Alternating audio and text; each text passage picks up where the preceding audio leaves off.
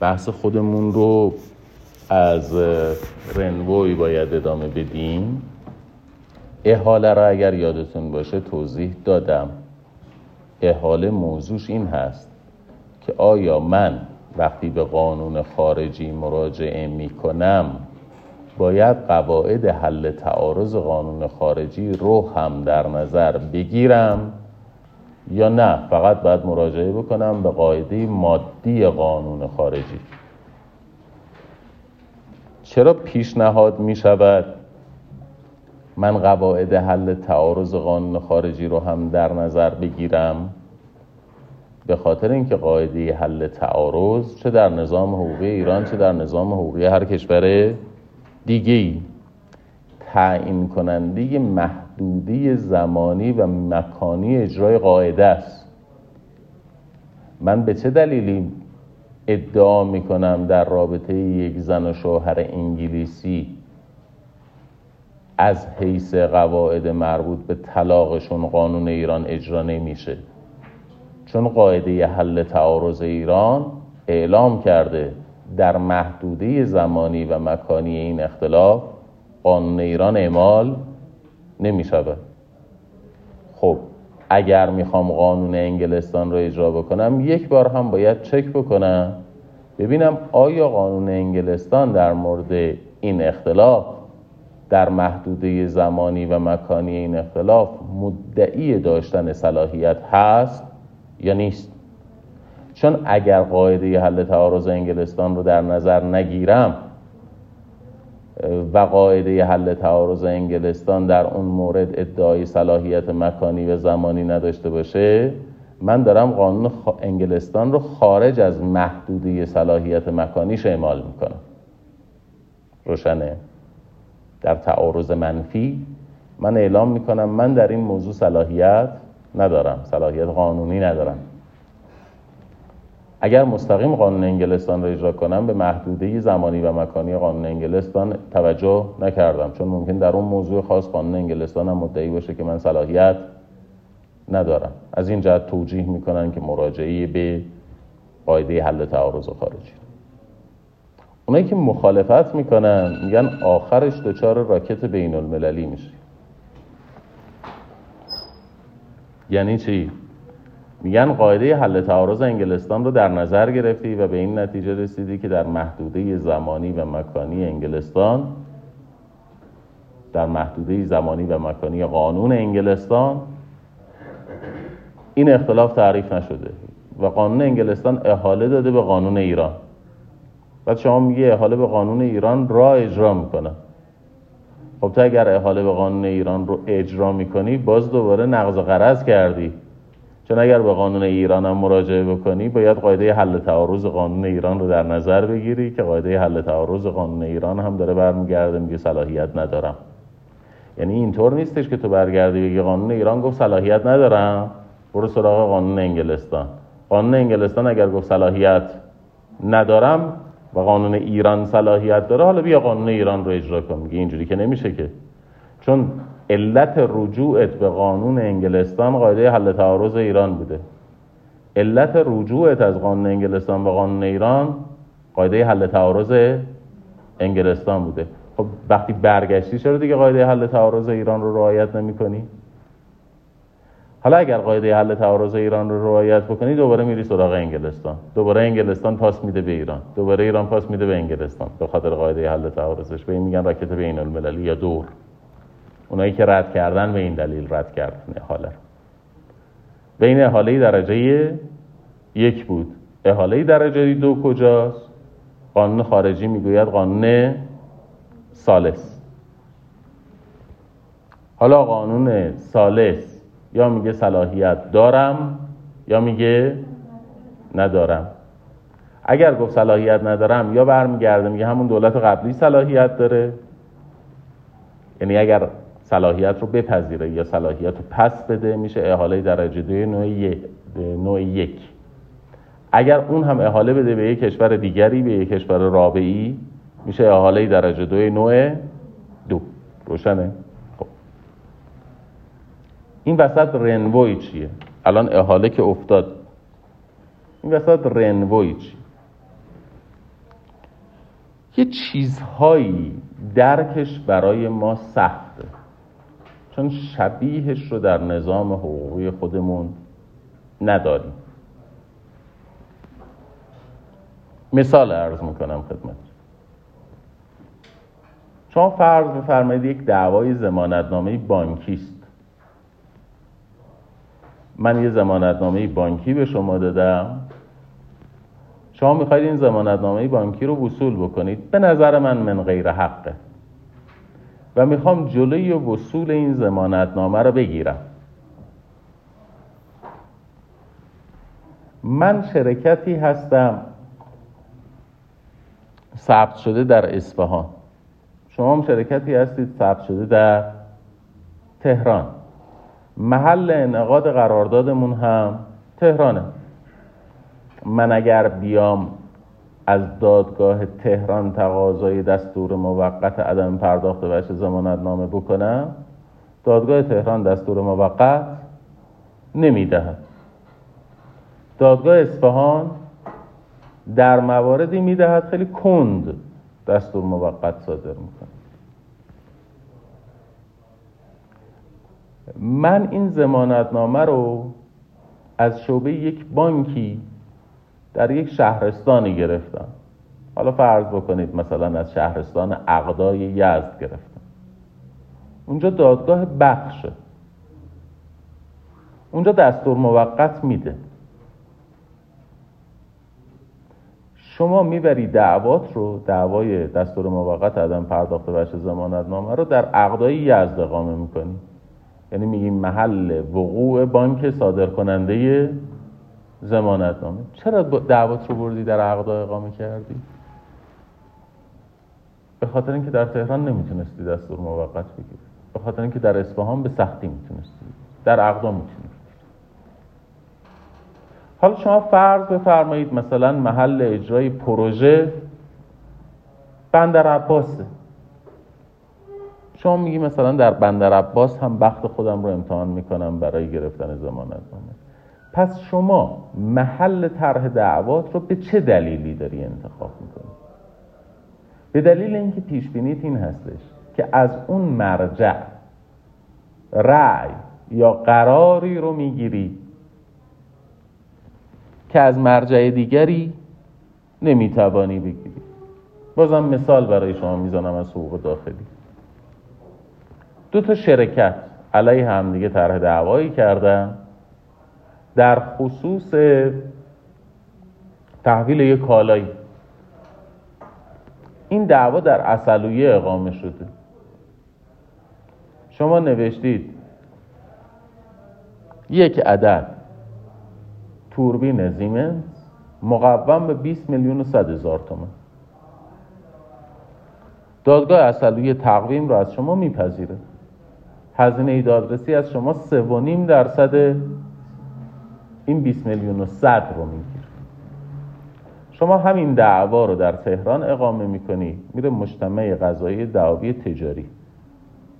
رئیس مجتمع قضایی دعاوی تجاری برمیگرده میگه که توربین به واسطه یک پرچز اوردر خریداری میشه که این پرایسته یعنی قیمت دارد. پس بنابراین رقم خواسته مشخصه. میگه پیو تو بردار بیار بر اساس رقم مندرج در پیو سه نیم درصدش هزینه دادرسی از شما می‌گیره. بنابراین شما اگر بخوای هزینه دادرسی ندی باید کجا طرح دعوا بکنی؟ اصل. شما چرا میری در اصلیه طرح دعوا می‌کنی؟ مجددا به دلیل اینکه می‌توانی رأیی در اصلیه یا قراری در اصلیه بگیری که اون رأی یا قرار رو در تهران نمی‌تونی. حالا بیاین یک عنصر بین المللی بهش اضافه کنیم. شما می‌خواهید طلاق بگیرید در اسپانیایی که طلاق رو به رسمیت نمی‌شناسد. می‌توانید؟ نمی‌توانید. ولی اگر اومدید اقامتگاه خودتون رو عوض کردید و اقامتگاهتون رو آوردید در انگلستان می توانید از دادگاه انگلستان تقاضای صدور حکم طلاق بکنید قاعده حل تعارض انگلستان چی میگه؟ میگه زوجین تابع قانون اقامتگاهشون هستن. شما اقامتگاهت رو آوردی انگلستان قاعده حل تعارض انگلستان میگه اقامتگاه یعنی قانون انگلستان و قانون انگلستان طلاق رو مجاز میده. پس بنابراین شما به عنوان یه زن شوهر اسپانیایی که می‌خواید حکم طلاق داشته باشید کاری که می‌تونید بکنید این هستش که بلند شید بیاید انگلستان یه شیش ماهی بمونید توی پاستون بخوره اقامت انگلستان بعد برید دادگاه طلاق بگیرید. اوکی؟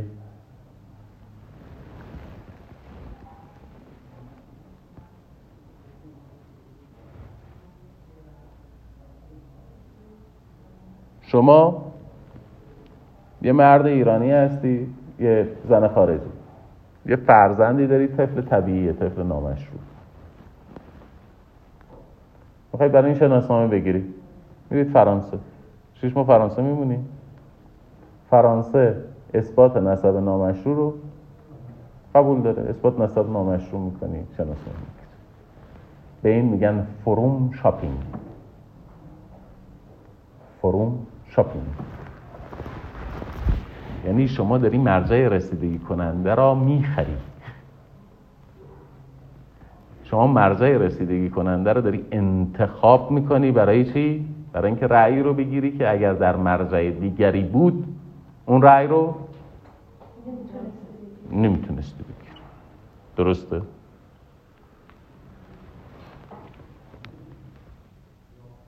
حالا شما فرض بفرمایید من دارم به یک طریقی احاله رو برای شما درس میدم. به یک طریقی رنوی رو دارم به شما درس میدم. یک استاد دیگری در یک دانشگاه دیگری که من هیچ ارتباطی هم باش ندارم احاله رو یه جور دیگه ای درس میده. رنوی رو یه جور دیگه ای درس میده. شما میایید برای من نقل قول می‌کنید. میگید فلانی در فلان دانشگاه گفت احاله اینگونه است یا احاله آنگونه است. خب من چی جواب شما رو میدم؟ میگم اون هر چی گفته واسه خودش گفته. سر کلاس من همونی که من میگم باید یاد بگیری حالا شما فرض بفرمایید یک همکاری در دانشگاه در مقطع کارشناسی در همین دانشگاه. در مقطع کارشناسی یه جور دیگه یه حاله رو به شما درس داده. که من وقتی کلاسم تموم میشه میرم اتاق اساتید قرار بغل دستشم بنشینم یه گپی با هم دیگه بزنیم. اونجا من سعی می‌کنم یک جوری بین نظر خودم و نظر اون جمع بکنم. منظورم این هستش که احساس نزدیکی یا احساس فاصله بین دولت ها در عمل کردشون تاثیر می‌ذاره. دولت ایران چه احساس نزدیکی به دولت فرانسه داره؟ هیچ. ارزم سر اینه. ایران چه نیازی احساس می‌کنه به اینکه رأی صادر بکنه که فرانسه هم همونجوری رأی صادر کنه؟ هیچ. فرانسه چه احساسی می‌کنه؟ یعنی واسه دو قاضی فرانسوی مطرحه که من یه رأی صادر بکنم که حتی امکان شبیه رأی باشه که دادگاه ایران صادر می‌کنه؟ نه. ولی وقتی میریم سراغ کشورهایی که رابطهشون رابطه نزدیک و صمیمانه با هم دیگه هست. رابطه نزدیک و صمیمانه با هم دیگه هستش. کشورهای عضو اتحادیه اروپا یک نظام تجاری واحد دارن. نظام رفت و آمد آزاد دارن. نظام جابجایی آزاد سرمایه دارن. حالا احتمالا برای دادگاه فرانسه مهمه. رأیی که صادر می‌کنه با رأیی که دادگاه آلمان صادر می‌کنه در تعارض نباشه. چرا؟ چون یه اتحادیه حالا وقتی اسپانیا عضو اتحادیه است فرانسه عضو اتحادیه است آلمان عضو اتحادیه است خیلی بد میشه که این امکان در داخل اتحادیه وجود داشته باشه که من برم یه دعوایی در فرانسه اقامه بکنم فرانسه یه جور رأی بده برم در اسپانیا اقامه بکنم اسپانیا یه جور دیگری رأی بده. فقط همینا نه. کشورهای کامنولز کشورهایی که مستعمره بریتانیا بودن مالزی هم ترجیح می‌دهد رأیی که صادر می‌کند با رأیی که کانادا صادر می‌کند در تعارض نباشه. کانادا هم دوست داره رأیی که صادر میشه با رأیی که در استرالیا صادر میشه در تعارض نباشه.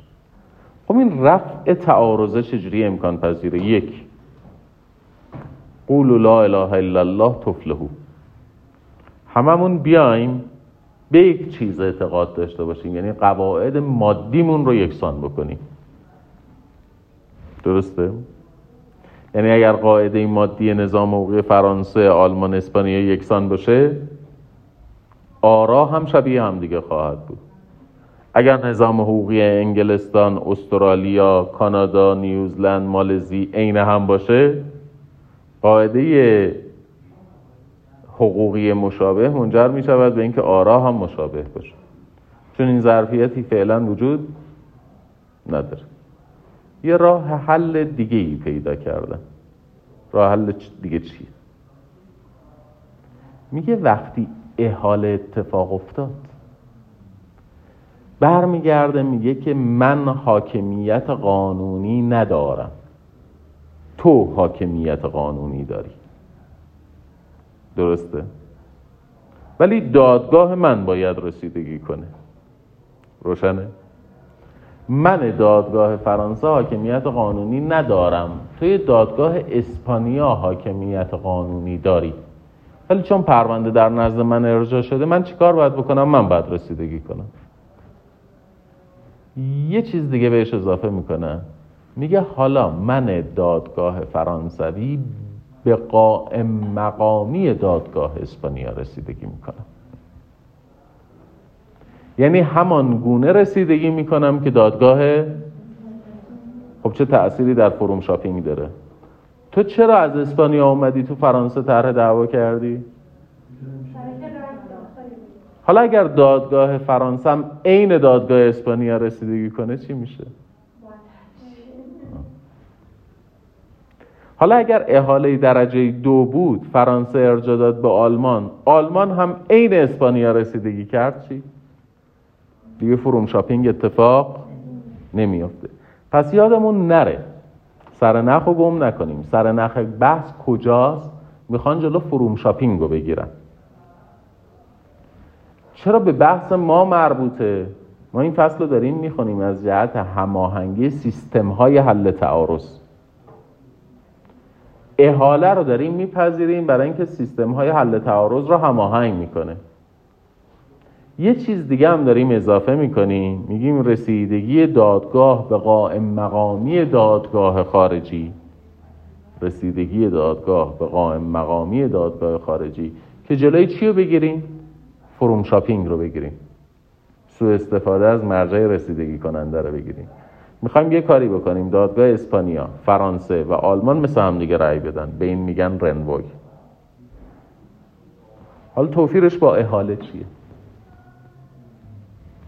دادگاه فرانسه میگه قاعده حل تعارض من می‌گوید قانون کجا بچه ها؟ انگلستان. اگر احاله رو فرانسه پذیرفته باشه بعد انگلستان میگه کجا؟ میگه اقامتگاه. اقامتگاه حالا فرانسه است. پس فرانسه قانون کجا رو اعمال می‌کنه؟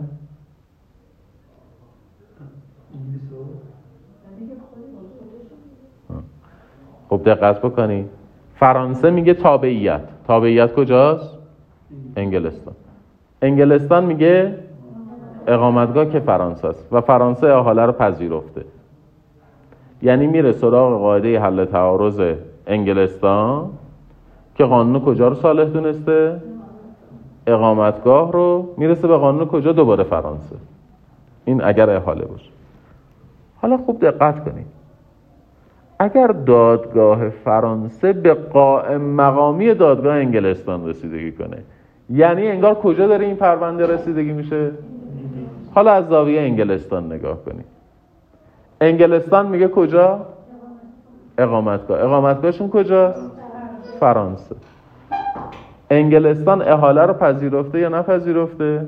پذیرفته. قاعده انگ... قاعده فرانسه چی میگه؟ تابعیت. یعنی قاعده کجا؟ انگلستان. پس انگلستان قانون کجا رو اعمال می‌کنه؟ قانون, قانون انگلستان رو اعمال. ببین یه ماژیک می‌تونی پیدا بکنی؟ داری؟ خدا خیره اگر بکشم معلوم تر میشه.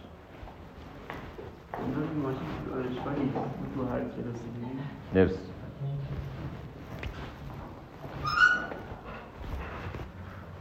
حالا فرا... چیزی یه لحظه فراموش بکنی. قضیه رنبویو. من میگم دعوا در کجا اقامه شده بچه ها؟ اول فرانسه. فرانسه حاله میده به کجا؟ انگلستان, انگلستان. چرا میگه؟ تابعیت. بعد انگلستان احاله میده به فرانسه میگه اقامت کن. فرانسه هم احاله رو پذیرفته. قانون کجا رو اعمال می‌کنه؟ قانون اقامتگاه رو. یعنی قانون فرانسه.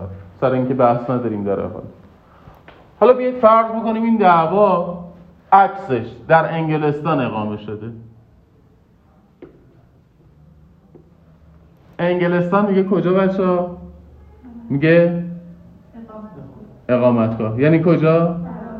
فرانسه فرانسه احاله میده به کجا؟ یعنی میگه انگلستان هم احاله رو قبول کرده یعنی قانون کجا رو اعمال می‌کنه؟ طبیعی و اینجا فروم شاپینگ اتفاق میفته چرا؟ چون شما اگر دعوا رو در فرانسه اقامه بکنی؟ اقامه دعوا در فرانسه. منجر می شود به اجرای قانون فرانسه. اگر دعوا رو در انگلستان اقامه بکنی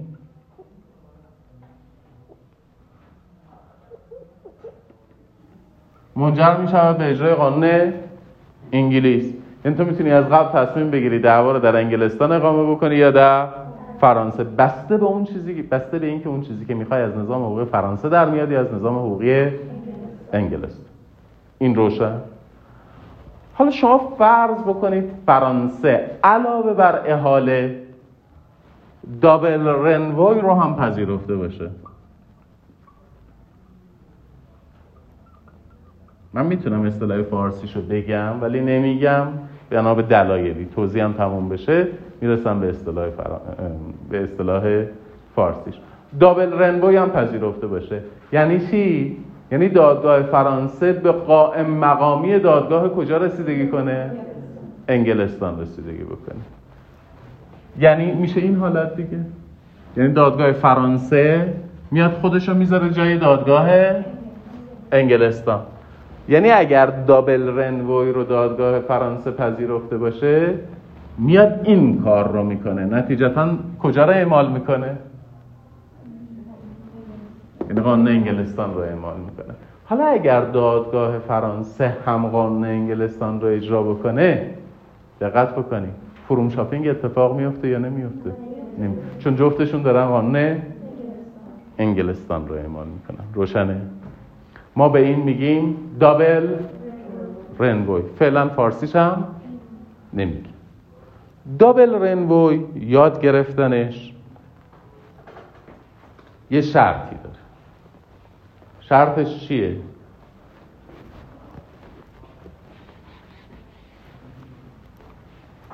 میگیم اگر کشور الف فعلا دارم در مورد دابل رنوی صحبت می‌کنم نه در مورد حال گفت من صلاحیت ندارم. انکار صلاحیت کرد. و کشور ب هم انکار صلاحیت وقتی میریم سراغ کشور جیم کی میریم بچه سراغ کشور جیم تو کدوم حاله میریم سراغ کشور سالس؟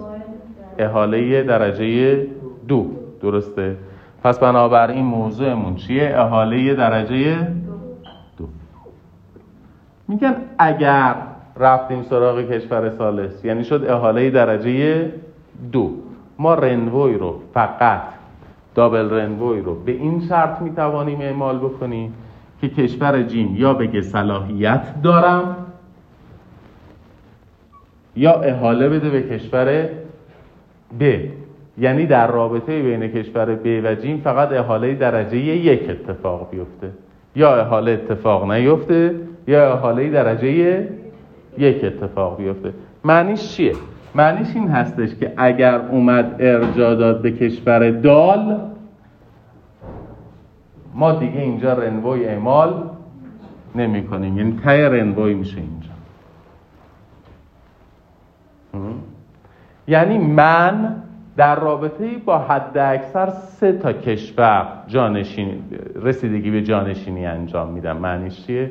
معنیش اینه که من دادگاه, من دادگاه فرانسه میگم میام رسیدگی می‌کنم آنچنان که انگلستان رسیدگی می‌کرد حالا انگلستان هم اگر رنوی داشته باشه و قانون سالش قانون اسپانیا باشه من دادگاه فرانسه میگم همونجوری رسیدگی می‌کنم که دادگاه اسپانیا رسیدگی می‌کرد به شرط اینکه قاعده حل تعارض اسپانیا یا بگه صلاحیت دارم یا بگه حاله درجه یک. یعنی برگردونه به کجا؟ به انگلستان.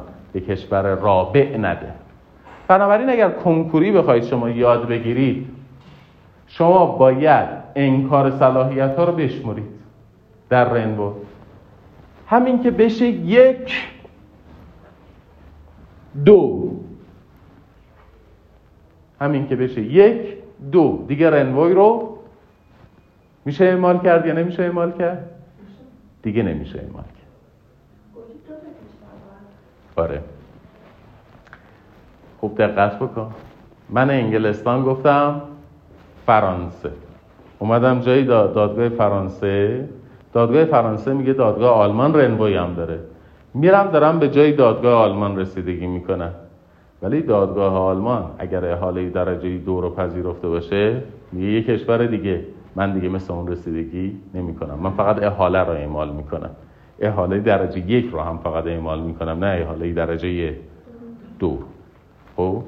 پس کنکوری یعنی اگر خواستید تست رنوی جواب بدید بعد چی رو بشمارید؟ عدم صلاحیت ها. چند تا عدم صلاحیت قابل پذیرشه؟ دو تا. سه تا پذیرفته نیست. حالا شما می‌تونید برگردید بگید آقا تعبدی حفظ می‌کنم. اگر دو تا بود قبول می‌کنم اگر سه تا شد قبول نمی‌کنم. چرا؟ چون قانون گذار گفته یه سوال دیگه چون کلاس ارشدیم اینه که چرا قانون گذار اینو گفته؟ چرا گفته دوتا چرا ستا رو قبول؟ نداره روشنه؟ هنوزم توضیح ندادم چرا به این میگن. دابل بود. و معادل فارسیش چیه؟ می‌خوام توضیح بدم که چرا میگه دوتا بچه هدفمون چی بود؟ اول فصل هدفمون چی بود؟ هماهنگی سیستم های حل تعارض. یعنی یه کاری بکنم که هم قاعده حل تعارض تو اجرا بشه هم قاعده حل تعارض من اجرا بشه. ما به این میگیم هماهنگی. گفتم بعضی وقتا می‌تونیم هماهنگ کنیم بعضی وقتا نمی‌تونیم هماهنگ بکنیم. این تا اینجا که قبول داریم. هدفمون کیکاف اون ضربه اول بازیمون این بود که ما می‌خوایم سیستما رو هماهنگ کنیم تا حدی که امکان پذیر اگر ما دو تا قاعده حل تعارض داشته باشیم میشه. اگر ما دو تا قاعده حل تعارض داشته باشیم. یعنی چی؟ من بگم تابعیت شما بگی اقامتگاه. ما می توانیم سه تا سیستم رو با هم هماهنگ کنیم. یعنی چی؟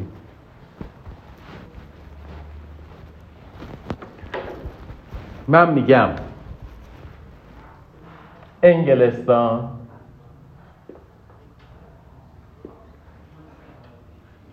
اینجوری بگم. من میگم فرانسه. انگلستان. دانمارک. سه تا کشور. دو تا قاعده حل تعارض هم که بیشتر نداریم. اقامتگاه تابعیت. خوب دقت کنید. فرانسه میگه اقامتگاه یا تابعیت بچه ها میگه تابعیت. اصحاب دعوای ما تابعیت کجایی دارن؟ انگلیسی دارن. انگلستان میگه کجا؟ اقامتگاهشون کجاست؟ چرا میگم هماهنگی ممکنه؟ چون دانمارک هم. یا میگه اقامتگاه یعنی خودم؟ اگر بگه اقامتگاه. یا میگه تابعیت که میشه این میشه احاله درجه یک. ببین توی رابطه فرانسه با انگلستان احاله درجه دوه. ولی توی رابطه دانمارک و انگلستان احاله درجه یکه. حالا شما به من بگید از دید فرانسه اصلا احاله درجه دوی نوع دو امکان پذیره خوب دقت بکنید سوالم روشنه؟ من دارم برمیگردم میگم شما می‌تونید یه فرضی رو الان مطرح بکنید که از دید فرانسه احاله درجه دوی نوع دو اتفاق بیفته. یعنی دانمارک بگه یکی دیگه. اگر قاعده حل تعارض دو تا باشه امکان پذیر نیست. چون وقتی می‌رسیم به سومیه که دانمارکه یا باید بگه خودم یا باید بگه تابعیت. درسته؟ که تابعیتش هم تابعیت انگلیسیه. پس بنابراین امکان پذیر نیست. واسه همین میگن احاله درجه دوی نوع دو فقط ارزش تئوری دارد قابلیت وقوع ندارد. روشنه؟ حالا خدا وکیلی امکان وقوع ندارد. خدا وکیلی امکان وقوع دارد. عرض می‌کنم.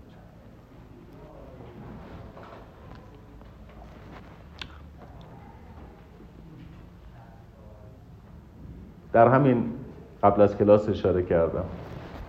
رمان اسماعیل فسیح سریا در اقما یک دختر دانشجوی ایرانی در فرانسه که درسش تموم شده تصادف می‌کنه و میره تو کما.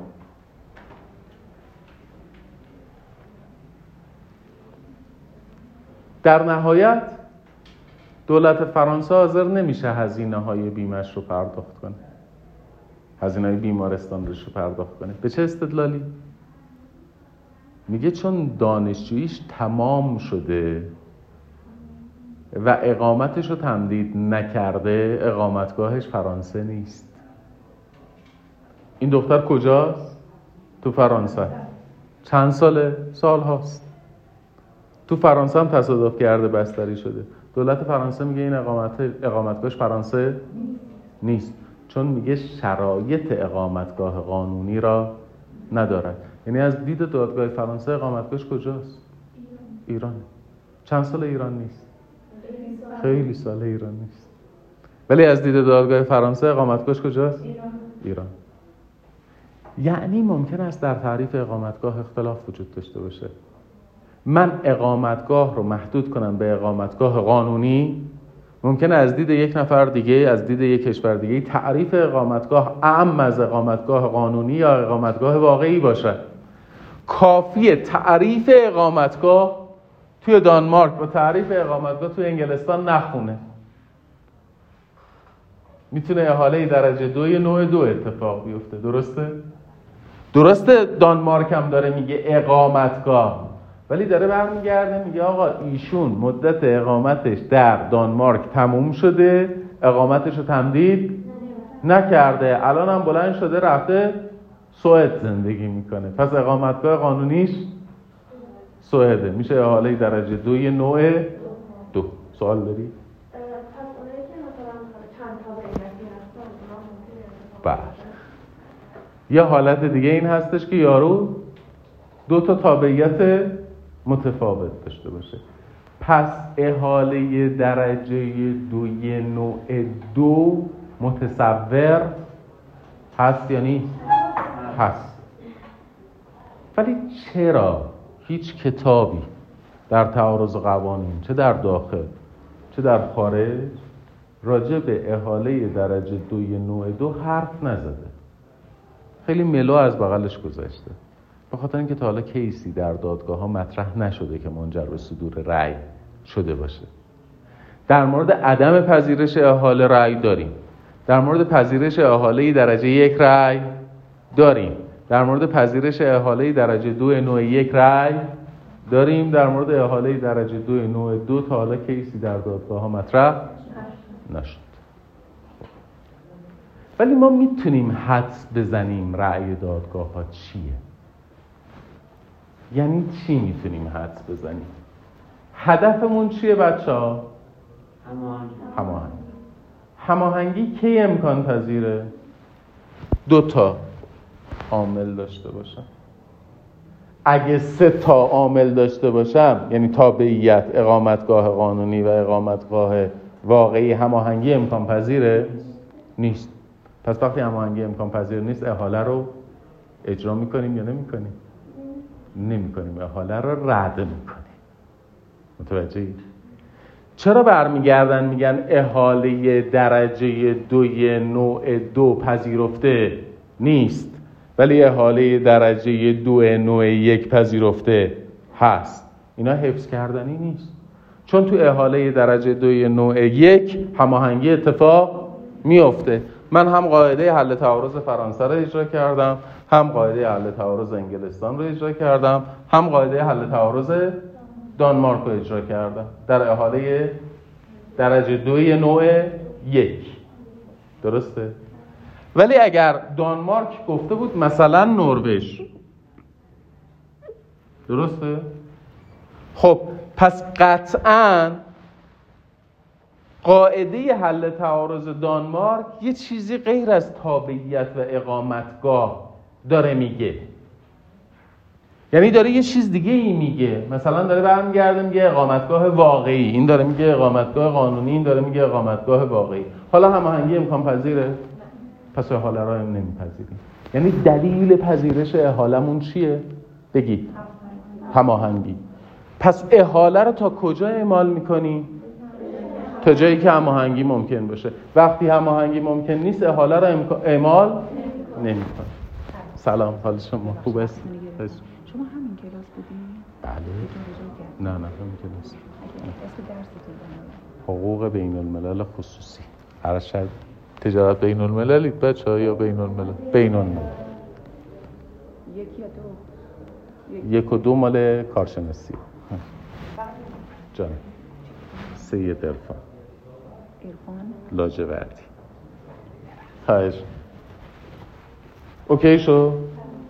پس بنابراین احاله وحی که نیستش که. ما احاله رو برای چی اعمال می‌کنیم؟ هماهنگی. اگر هماهنگی امکان پذیر نباشه احاله رو اجرا؟ حالا اینکه اگر احاله رو اجرا نکردیم چه گلی باید به سرمون بگیریم؟ طلب شما از من براتون توضیح میده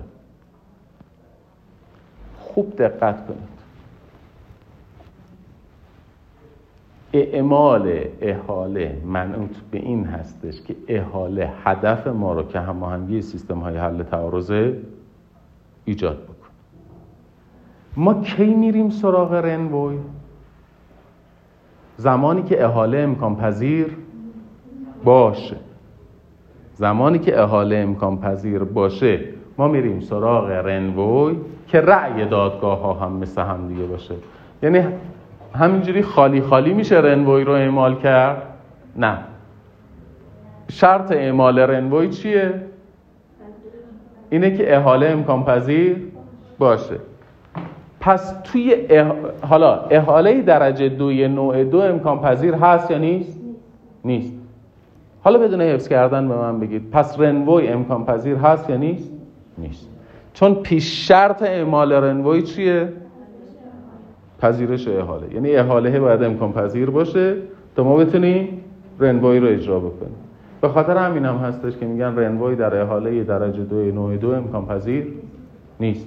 یعنی ما تا پایان احاله درجه دو نوع یکش رنوی رو اعمال می‌کنیم. نسبت به مازادش رنوی رو اعمال نمی کنی واسه همین هم هستش که من دادگاه خوب دقت کنید فرانسه خدا می‌ذارم جای دادگاه انگلستان. دادگاه انگلستان هم رنوی رو پذیرفته خودش رو می‌ذاره جای دادگاه دانمارک. حالا اگر دادگاه دانمارک گفت خودم اجرا می‌کنم. اگر گفت انگلستان بازم اجرا می‌کنم چون احاله درجه دو نوع یکه. اما اگر گفت سالس دیگه اون احاله امکان پذیر نیست. و در اینجا دیگه رنوی رو اعمال نمی‌کنم. حالا چی کار می‌کنم سر جای خودش توضیح خواهم خب. چرا بهش میگن دابل رنوی اینی که گفتم رسیدگی به نیابت از چیه؟ دادگاه خارجی احاله چی بود؟ اجرای قاعده حل تعارض قانون خارجی درسته؟ احاله تعریفش چیه بشا؟ اجرای قاعده حل تعارض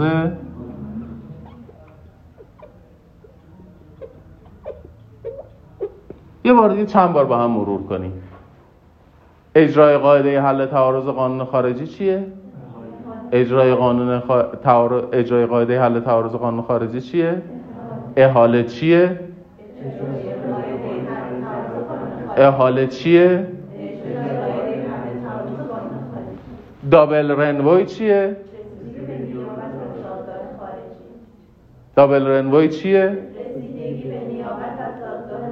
رسیدگی به نیابت از دادگاه خارجی چیه؟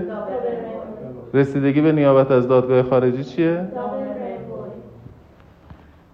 شری که وجود داره و قاطی می‌کنی حالا امیدوارم دیگه قاطی نکنی به حاله میگن رنبوی دقت کردی؟ به حاله میگن رنوی یعنی اینجوری. رنوی بچه ها به چه معناست؟ احاله یعنی چی؟ بگی. دابل رنوی یعنی چی؟ دقت کردی؟ یعنی مسئله سر اینه که رنوی و دابل رنوی رو با هم دیگه قاطی نکنید. یعنی اون قیاسی که ذهن انجام میده میگه احاله داریم دو دسته احاله درجه اول احاله درجه دوم. بعدم رنوی داریم. رنوی درجه اول رنوی درجه دو می‌خوام این اشتباه رو نکنید. رنوی به تنهایی به چه معناست؟ احاله. دابل رنوی رسیدگی به نیابت از دادگاه خارجی خب. تا اینجا روشنه بچه ها پیچیده نیست؟ خب. من گفتم بچه ها کجا دو تا عامل دارم تابعیت و اقامتگاه. درسته؟ و می‌خوام چیکار کنم؟ قاعده حل تعارض فرانسه رو اجرا بکنم انگلستان رو هم اجرا بکنم. یعنی همزمان می‌خوام هم عامل تابعیت رو اعمال کرده باشم هم اقامتگاه. اصلا میشه؟ ما فرضمون در هماهنگی این بود که قاعده حل تعارض من اجرا بشه قاعده حل تعارض شما هم اجرا بشه. اصلا میشه دو تا قاعده حل تعارض همزمان اعمال کرد؟ یعنی در یک کیس هم من تابعیت رو اعمال کرده باشم هم اقامتگاه. همینجا بیایم نگاه کنیم. فرانسه داره میگه چی؟ تابعیت. تابعیت کجاست؟ انگلستان. انگلستان چی میگه؟ انگلستان داره میگه اقامتگاه. خب بالاخره یا باید تابعیت رو اعمال کنی یا اقامتگاه دیگه. اگر تابعیت رو اعمال کردی که میشه انگلستان. اگر اقامتگاه رو اعمال بکنی میشه فرانسه. پس چجوری میگی دو تا قاعده رو همزمان دارم اعمال می‌کنه نمیشه دو تا قاعده رو همزمان اعمال کرد. روشنه؟ اگر قاعده تابعیت رو اعمال کنی میشه انگلستان. اگر قاعده اقامتگاه رو اعمال کنی میشه فرانسه. راجع به چجوری میگی؟ هماهنگی به معنای اجرای همزمان دو تا قاعده حل تعارضه و من هر دو تا قاعده حل تعارض رو دارم. اجرا می‌کنم.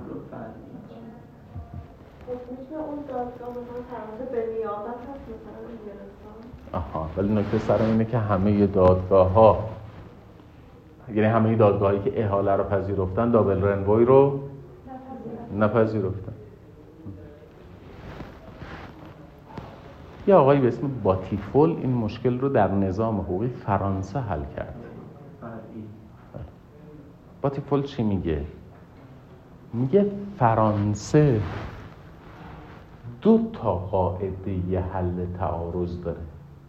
تابعیت و اقامتگاه. نه تابعیت. قاعدش این نیست که بگه تابعیت نه اقامتگاه. میگه تابعیت و اقامتگاه. و یا اقامت. به چه شرطی؟ اینجوری. که میگه قانون حاکم قانون کجاست؟ تابعیت. اگر به هر دلیلی قاعده تابعیت رو نتونستیم اعمال کنیم کدوم قاعده رو اعمال می‌کنیم؟ اقامت پس میگه فرانسه دو تا قاعده حل تعارض داره. یه قاعده اصلی که تابعیته یه قاعده فرعی که اقامت کن. حالا وقتی فرانسه گفت تابعیت اومدیم رو انگلستان. و انگلستانی که قانون تابعیت گفت من صالح نیستم یعنی قاعده اصلی قابل اعمال نیست. یعنی قاعده چی رو اعمال می‌کنی؟ فرعی. که میشه؟ یعنی قاعده فرعی فرانسه و قاعده اصلی انگلستان اعمال شد. سیستم ها هماهنگ شد. روشنه؟ ولی حرفی که باتیفول می‌زنه یه شرطی داره ها. و شرطش هم این هستش که در مورد نظام های حقوقی صحبت کنیم که در اون نظام های حقوقی تابعیت قاعده اصلی باشه اقامتگاه تا قاعده فرعی باشه. روشنه؟ خب اگر توی کشور مثل انگلستان و دانمارک باشیم و باید احاله رو رد کنیم. ولی در واقع اینطور استدلال می شود که انگلستان هم چنین قاعده ای دارد. میگه اول اقامتگاه اگر اقامتگاه نشد تابعیت. روشنه؟ خب. حالا یه خود پیچیده ترش بکنم. بچه ما فقط دو تا قاعده حل تعارض داریم. اقامتگاه و تابعیت. یعنی قاعده حل تعارض دیگه ای نداریم.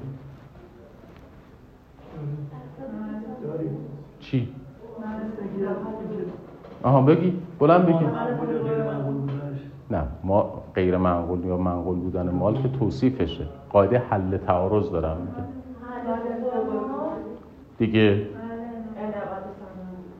محل تنظیم سند. حالا فرض کنید اختلاف سر یه سند طلاقه. طرفین تابعیت انگلیس رو دارن اقامت فرانسه رو دارن محل تنظیم سندم سوئده. درسته؟ شد سه تا عامل یا دو تا عامل؟ سه تا عقد قرارداده. طرفین تابعیت فرانسه رو دارن. اقامتگاه انگلستان رو دارن. محل انعقاد قرارداد ایتالیاست حالا شد چند تا عامل؟ سه تا عامل. سه تا قاعده حل تعارض. ما گفتیم حد اکثر چند تا قاعده حل تعارض رو می‌تونیم هماهنگ کنیم؟ دو تا. پس سه تا بشه؟ نمیشه حالا سوال بچه ها باز دوباره. در کدام دسته ارتباط ما فقط دو تا قاعده حل تعارض داریم؟ بگو. ما فقط در احوال شخصیه دو تا میلاک داریم دیگه تابعیت و اقامتگاه. فقط کجا دو تا عاملی احوال شخصیه کجا فقط دو تا عامل داریم؟ فقط احوال شخصیه کجا می‌تونیم هماهنگ بکنیم سه تا سیستمو فقط در تابعیت و اقامتگاه. پس نتیجهش چی میشه؟ ما فقط در احوال شخصیه می‌توانیم سه تا سیستم رو هماهنگ کنیم. یه بار دیگه صغرا و کبرای قضیه رو ببینیم. چند تا سیستم رو می‌تونیم هماهنگ کنیم؟ سه تا سیستم رو. فرانسه میگه تابعیت. میشه؟ انگلستان. انگلستان میگه اقامتگاه. اقامتگاه کجا؟ دانمارک. یا دانمارک هم داره میگه اقامتگاه؟ هماهنگ شد. یا میگه تابعیت که میشه انگلستان. پس تا سیستم هماهنگ شد. یعنی حد اکثر چند تا سیستم رو می‌تونیم هماهنگ کنیم؟ سه تا. چهار تا رو می‌تونیم هماهنگ کنیم؟ نه. چهار تا موضوع احاله درجه دو نوع دوه که ردش می‌کنیم. حد اکثر سه تا سیستم رو می‌تونیم هماهنگ کنیم. حد اکثر چند تا قاعده حل تعارض رو؟ دو تا. درسته؟ حالا اگر جایی نتونستیم هماهنگ بکنیم حالا رو اجرا می‌کنیم یا نمی‌کنیم؟ نه. کجاها نمی‌تونیم هماهنگ بکنیم؟ یک جایی که سه تا سیستم نداریم چهار تا سیستم داریم. درسته؟ دو جایی که دو تا قاعده حل تعارض نداریم سه تا قاعده حل تعارض داریم. کجا فقط دو تا قاعده حل تعارض داریم؟ در احوال شخصی. حالا این جمله میگم که کتابتون نمیگه ولی خیلی راه گشاست. نظام های حقوقی که احاله رو پذیرفتن فقط در احوال شخصی پذیرفتن اینم حفظ کردنی حالا دیگه نیست. چرا بعضی از نظام های حقوقی فقط احاله رو در احوال شخصی پذیرفتن؟ چون اصلا احاله فقط در احوال شخصی می‌تواند هماهنگی ایجاد بکنه تنها جایی که دو عاملیه. روشنه؟ به همین دلیل هم هست که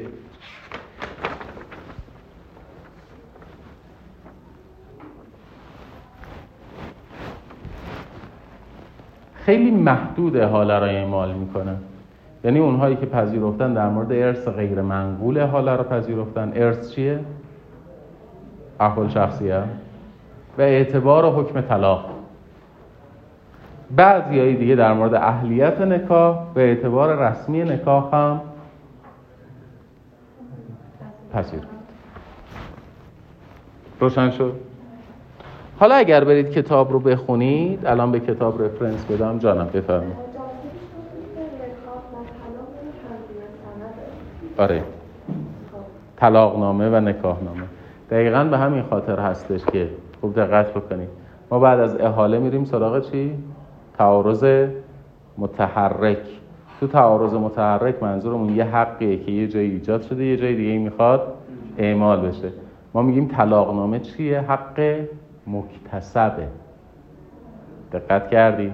و به خاطر همین موضوع تعارض متحرکه. می‌خوان قاعده حل تعارضش در صدور حکم طلاق و قاعده حاکم بر سندش یکی در بیاد. به خاطر همین هم هستش که در حکم طلاقش احاله رو میپذیرن. که اگر دادگاه خواست رسیدگی به اصل طلاق هم بکنه همون حکمی رو بده که در طلاق نامه آمده خب؟ حالا اگر بخوام به کتاب ارجا بدم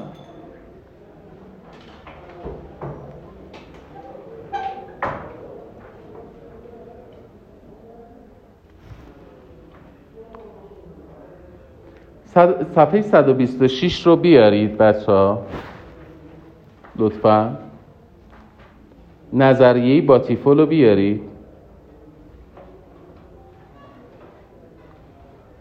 از خط یک دو سه چهار. از خط پنجم بعد دو نقطه یکیتون بخونی موقعی که قاضی فرانسوی. موقعی که قاضی فرانسوی با مسئله مواجه می شود باید تعارض قوانین را بر طبق قواعد دولت مطبوع خود حل و فصل نماید و در موردی که قاعده فرانسوی حل تعارض. اعمال قانون خارجی را ایجاد می کند اصولا قانون داخلی کشور خارجی اجرا می گردد ولی گاهی اتفاق می افتد که به علت وجود دو عامل ارتباط یعنی تابعیت و اقامتگاه با فرض تعارض منفی مواجه می شود همینجا نگردم. جمله طلاییش جمله آخرشه. میگه ولی گاهی اتفاق میافتد که به علت وجود دو عامل ارتباط تابعیت و اقامتگاه. یعنی باتیفول هم قضیه رو داشته در چارچوب چی نگاه می‌کرده؟ احوال شخصیه. دقت کردی؟ روشنه؟ سوالی نیست؟ خب. یه جاهای خودتون باید بخونید متاسفانه. بهتون میگم کجا رو. نظریات راجع به احاله رو. اگر سوال داشتید هفته آینده جواب خواهم داد. ولی برسم به احاله در نظام حقوقی ایران. جانم. اینه که فرمودین راجع به دو نفر. حالا بر اساس اگه یه نفر مثلا ایرانی باشه یکی فرانسوی یکی مثلا انگلیسی صفر تابعیت جایی که خوب دقت کنید. جایی که به هر دلیلی شما نتوانید هماهنگی سیستم ها انجام بدید. احاله می‌کنید احاله می‌دید یا نمی‌دید؟ احاله وسیله است احاله هدف نیست. شرط اعمال احاله این هستش که یک اساسا هدف شما هماهنگی سیستم ها باشه. درسته؟ و دو هماهنگی سیستم ها امکان پذیر باشه. اگر شما هدف هماهنگی سیستم ها نباشه حالا رو میپذیری؟ نه.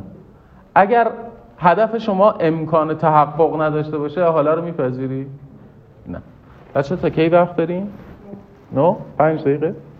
ریالی خب. نیبوایی میگه آقا هدف من هماهنگی سیستم ها نیست. بعدا که نظرات راجع به حالا رو بخونی نیبوایی روشش چی بود بچه ها؟ اصولی جزمی. ما گفتیم در روش حقوقی دنبال هماهنگی سیستم ها هستیم. پس اصولا نیبوایی دنبال هماهنگی سیستم ها نیست. میگه اگر قانون خارجی رو دولت من گفت اجرا بکن اجرا می‌کنم. اگر نشد اجرا بکنم قانون خودم رو اجرا می‌کنم. درسته؟ چرا نظر نیبوهایی رو دارم توضیح میدم؟ نیبوهایی اینجوری میگه. میگه قانون فرانسه گفته قانون خارجی. قانون, فران... قانون خارجی هم میگه من صلاحیت ندارم. پس بنابراین من بر اساس اصل سرزمینی بودن قوانین قانون فرانسه رو اجرا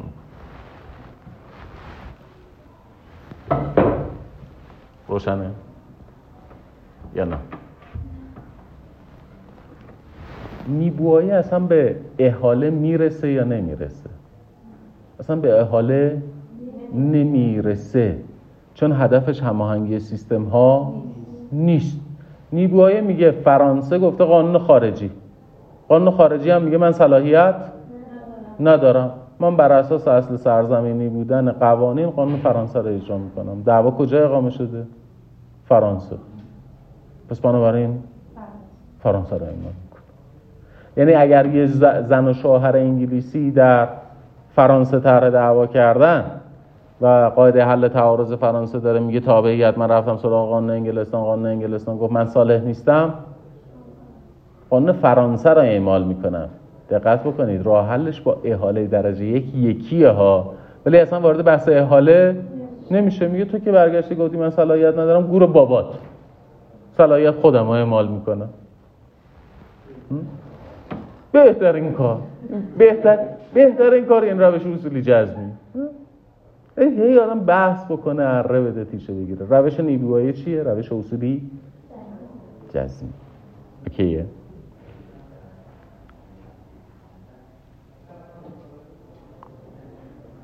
بچه ها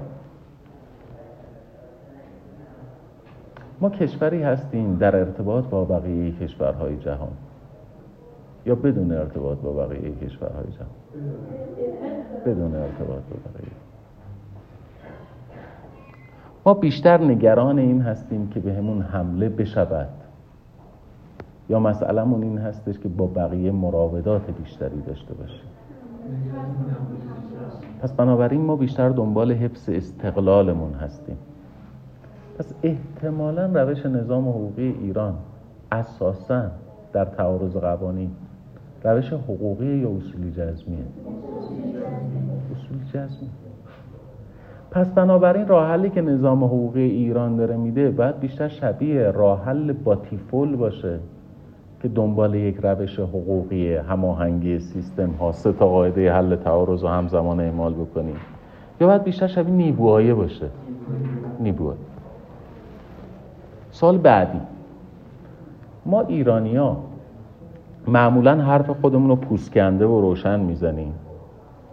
یا یه جور دیگه حرف خودمون رو می‌زنیم. روک هیچ وقت ما روک حرف خودمون رو نمی‌زنیم مثلا علت ممنوعیت ورود بانوان به ورزشگاه ها اینه که نگاه کردن زن به بدن اوریان مرد حرامه.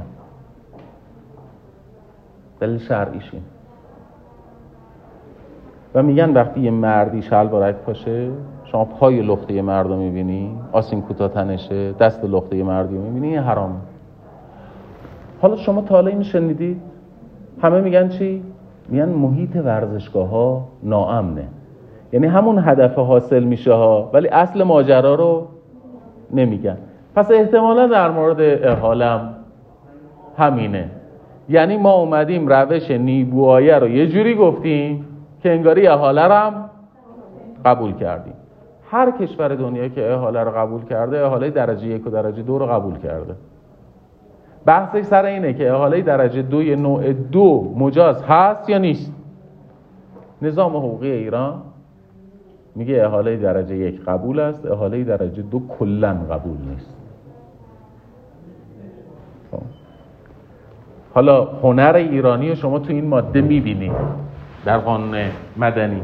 میگه احاله درجه یک قبول است احاله درجه دو قبول نیست. یعنی میگه اگر قانون ایران احاله داد به قانون خارجی و قانون خارجی احاله داد به قانون ایران دادگاه موظف است این احاله را بپذیرد. قانون کجا را اجرا کنه؟ قانون ایران را اما اگر قانون انگلستان احاله داد به قانون سالس دیگه ایران وظیفه‌ای در پذیرش احاله نداره. تا اینجاشو نگه داریم؟ تا اینجاشو. میگه احاله درجه یک قبول دارم. تو کلا احاله درجه یک قبول داشته باشی یا نداشته باشی چه فرقی می‌کنه؟ که روش حقوقی باشه یا اصولی جزمی باشه؟ چون آخرش خود تیکه.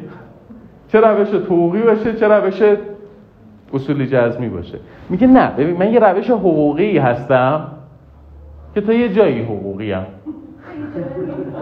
درسته؟ تا پایان احاله درجه یک من حقوقی هم یعنی قشنگ وسط قضیه وای میسته. داره میگه من, من احاله رو قبول کردم. تو میگه خب احاله رو قبول کرده دیگه. پس نظر در مورد احاله درجه دو چیه؟ میگه اینه. نه. اونو قبول نکرد یعنی در واقع به یک عبارت پردازی روش حقوقی داره راه حل روش اصولی جزمی رو در پیش می‌گیره. درسته؟ میگه من احاله درجه دو را قبول ندارم ولی احاله درجه یک رو قبول دارم. درسته؟ ماده 960 973 بخونید ماده 973 رو. اگر قانون خارجه ای که باید مطابق ماده 7 جلد اول این قانون یا بر طبق مواد فوق رعایت کردن به قانون دیگری احاله داده باشد محکمه مکلف به رعایت این احاله نیست مگر آنکه احاله به قانون ایران شده باشد یعنی احاله درجه یک اوکیه احاله درجه دو نوکیه. حالا چه گلی سرمون بگیریم با احاله درجه دوی؟ قانون ایران گفته اوکی؟ نیست. آقای دکتر نصیری راحت کرده خودشو. یا آقا نجات و فسق. نیبوهای چی میگه؟ میگه وقتی من گفتم قانون خارجی قانون خارجی گفت من صالح نیستم دیگه گور باباش. من خودم رو اجرا می‌کنم. پس بنابراین برای من احاله درجه یک و درجه دو اصلا مطرح نمیشه. همین که قانون خارجی از خودش سلب صلاحیت کرد من قانون ایران رو اعمال می‌کنم.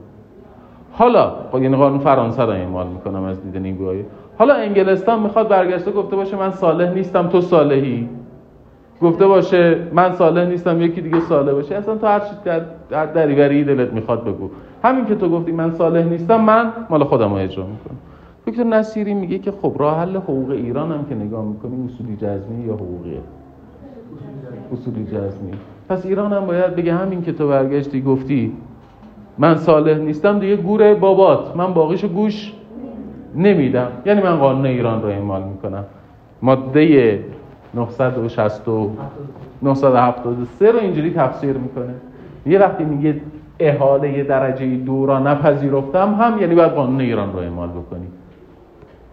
روشنه. میگه محکمه مکلف به پذیرش این احاله نیست. میگه آقا ماده 973 رو وقتی اعمال می‌کنی احاله درجه دو اعمال نمی‌شود قانون ایران رو اعمال می‌کنی ماده پنج. همه افراد تابع قانون ایران.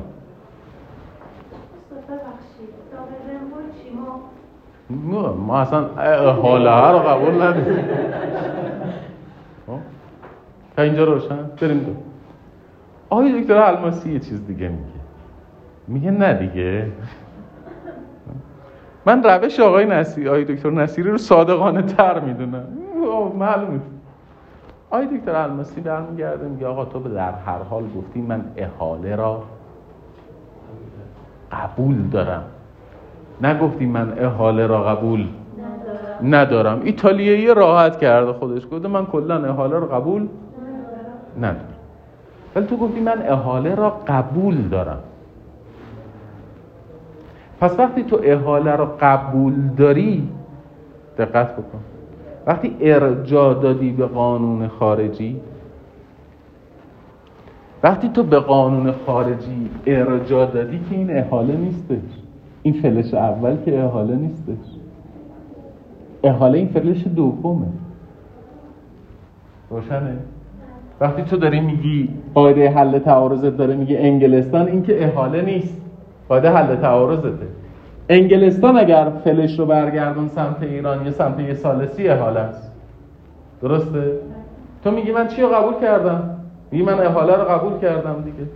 پس بنابراین اگه فلشه بیاد سمت تو قبول داری. ولی اگر قاعده ایرانی گفت قاعده انگلستان و تو احاله رو قبول نداری کجا وای میسته روشنه؟ میگه تو وقتی قاعده حل تعارضت رو اعمال کردی رسیدی به قانون انگلستان و دیگه احاله رو نمی‌خوای اجرا بکنی خب باید در قانون انگلستان متوقف بشی. آقای دکتر نصیری میگه ماده 963 973 استثناء است بر ماده هفت. ماده هفت داره برمیگرده میگه بیگانگان تابع قانون مطبوع خودشونه. یعنی از لحاظ تکنیکی کف بازاری بخوایم نگاه کنیم آقای دکتر نصیری میگه قاعده حاله ایران استثنای ماده پنج که اگر استثناء حاکم نباشه باید بریم سراغ ماده پنج بگیم همه تابع قانون ایران هم. آقای دکتر الماسی میگه نه آقا استثنای ماده هفته که میگه بیگانگان تابع قانون مطبوع خودشونن دکتر الماسی اینجوری میگه. میگه بیگانگان تابع قانون مطبوع خودشانن ماده هفت و من احاله را نمیپذیرم. یعنی چی؟ یعنی همون قانون انگلستان دکتر نصیری میگه که اینا تفاسیر روشن فکرانه است. ما روشمون اصولی جزمی یا ما یا هیچ. درسته؟ این اختلاف در تفسیر. دوم این ماده داره برمیگرده میگه موظف به پذیرش احاله نیست. بعضی اومدن گفتن آقا موظف به پذیرش احاله نیست یعنی چی؟ یعنی اختیار داره بپذیره نپذیره؟ چرا این حرفا می‌زنن؟ چون اونایی که احاله رو قبول کردن احاله درجه دو نوع یک رو میپذیرن. احاله درجه دو نوع دو رو نمیپذیرن. میگن احتمالا منظور قانونگذار این بوده که احاله درجه دوی نوع یک رو میپذیریم. احاله درجه دوی نوع دو رو نمیپذیریم. دکتر نصیری میگه نه این استدلال غلطه. چرا؟ میگه اون هنریه که با تیفول به خرج داده که ما تو نمی‌تونیم تو ایران اعمال بکنیم که. ما توی ایران که قاعده تابعیت و یا اقامتگاه رو نداریم که. دقت بکنیم میگه ما تو ایران که قاعده فرعی اصلی که نداریم که. فرانسوی ها قاعده فرعی اصلی داشتن و از این جهت می‌تونستن احاله درجه دوی نوع یک رو بپذیرن. ما که نمی‌تونیم. پس بنابراین وقتی میگه موظف به پذیرش اون نیست یعنی اصلا احاله باطله. باید قانون انگلستان رو اعمال بکنه. باید قاعده ماهوی قانون انگلستان رو اعمال دکتر نصیری هم میگه اینا که همش قصص و روش اصولی جزمی. همین که تو گفتی من من نمی‌خورم خودم می‌خورم. تعارف اومد نیومد داره. تعارف زدم گفتم می‌خوری؟ نمی‌خورم. وقتی گفتی نمی‌خورم نمیگم پس بذار توی یخچال خودم می‌خورم. روش اصولی جزمی. دکتر الماسی میگه نه حالا که گفتی نمی‌خورم ببر بذار توی یخچال. اوکی. شاید بعد یکی. اوکی شو. بحثمون در احاله تمامه انتظار دارم کتاب رو بخونیم. الله جلسه آینده وارد بحث تعارض متحرک میشیم. امیدوارم تعارض متحرک رو تمام بکنیم و بریم جلسه بعدش سراغ روش های اجرای قاعده خارجی. خسته نباشید و ببخشید که طول